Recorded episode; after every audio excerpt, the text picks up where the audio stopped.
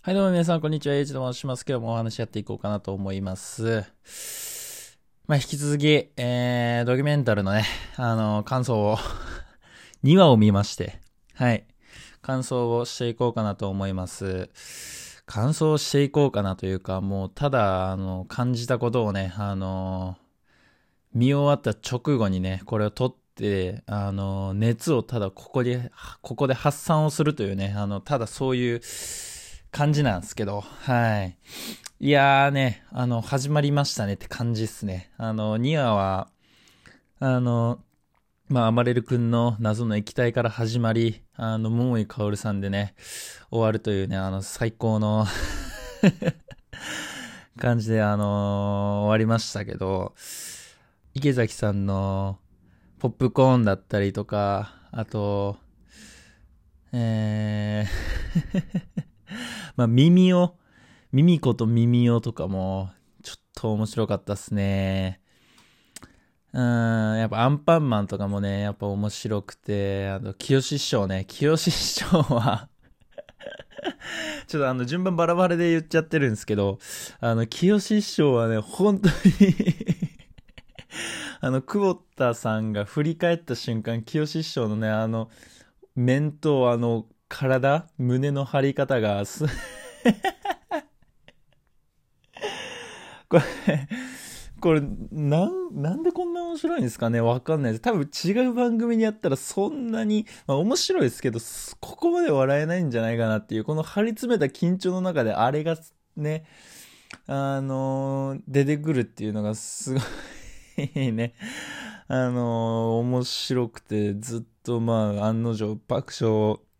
してたんですけど、まあ、一番笑ったのはあのマウスホーンなんですよね。あのマウスホーンわかりますか？あの、あの、チョコブラの長田さんが道具として持ってきたんですけど、有吉の壁とかで、あの、あえー知れ渡ってるとは思うんですけど、あの、口、猿グッズみたいな感じで、こう、なんて言うんですか、音が鳴る息を漏らしたら音が鳴るような、その楽器というかもう、長田さんがね、作った楽器みたいな、あの、ニワトリの鳴き声が鳴るような仕組みのね、楽器があるんですけど、うん。あれで、こう、いっぱい持ってきてですね、長田さんが、こう、みんなに、えー加えさせて、まあ、4つ持ってきて、3つが普通のマウス本なんですよ。あで、1つがなんか、金色に塗られてて、なんか、真ん中にでかいラッパみたいなやつがついてて、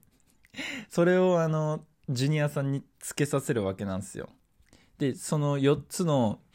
あの、マウスホーンで繰り広げられるやつがめちゃくちゃ面白くて、あの、えっと、粗品さん、えっと、暴れる君、えー、池崎さんが普通のマウスホーンでギャーギャーギャーギャー、あの、鳴らすわけですよ。で、あの、のなんか新しいマウスホーンを加えたジュニアさんが、なんかボスザルみたいな、あとは小猿、そう、残りの3匹は小猿で、ジュニアさんがボスザルみたいな、あのー雰囲気なんですけど、こう、ギャーギャーギャーギャー3人がこう、な、鳴らすわけですよ、思いっきり。で、ジュニアさんが、こう、息を溜めて、こう、身構えてバッて鳴らすときに、あの貧弱な音が鳴るわけですよ。あの、見、見た目いかついし、色も、あの、金色ですごい王者感を出してるのに、音が、なんか、プーみたいな。甲高くて、全然弱い音をするんですよ。そのギャップが、もう、なんていうんですか、もう単純なんですけど、面白くて。で、それをこう芸人さんだから、この流れがね、わかるんですよ。こうもう一回して、で、もう一回ジュニアさんがそれをやる。で、それの繰り返しを、こう3回ぐらいやるわけですよ。で、一番最後に、こう、もうみんな思いっきり椅子とかに乗っかって、こう、ブワーってこう、あの、小猿たちがね、こう、ね、めちゃめちゃうるさいんですよ。で、めっちゃうるさいし、めっちゃ怖いような音なんですよ。うん。こう見た目からして、あの、すっごいでかい音が鳴るわけですよ。で、その3回目バーッと思いっきりみんな鳴らして、で、最後、あの、ね、あジュニアさんがもっと高いところから、もう、めちゃくちゃでかい あの、でかくていかつい、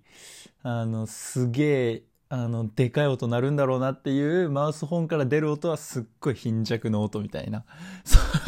れが、その攻防がもう無言でやられる。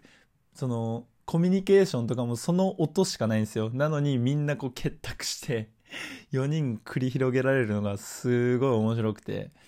あの、口角が本当に顔が痛くなるぐらい、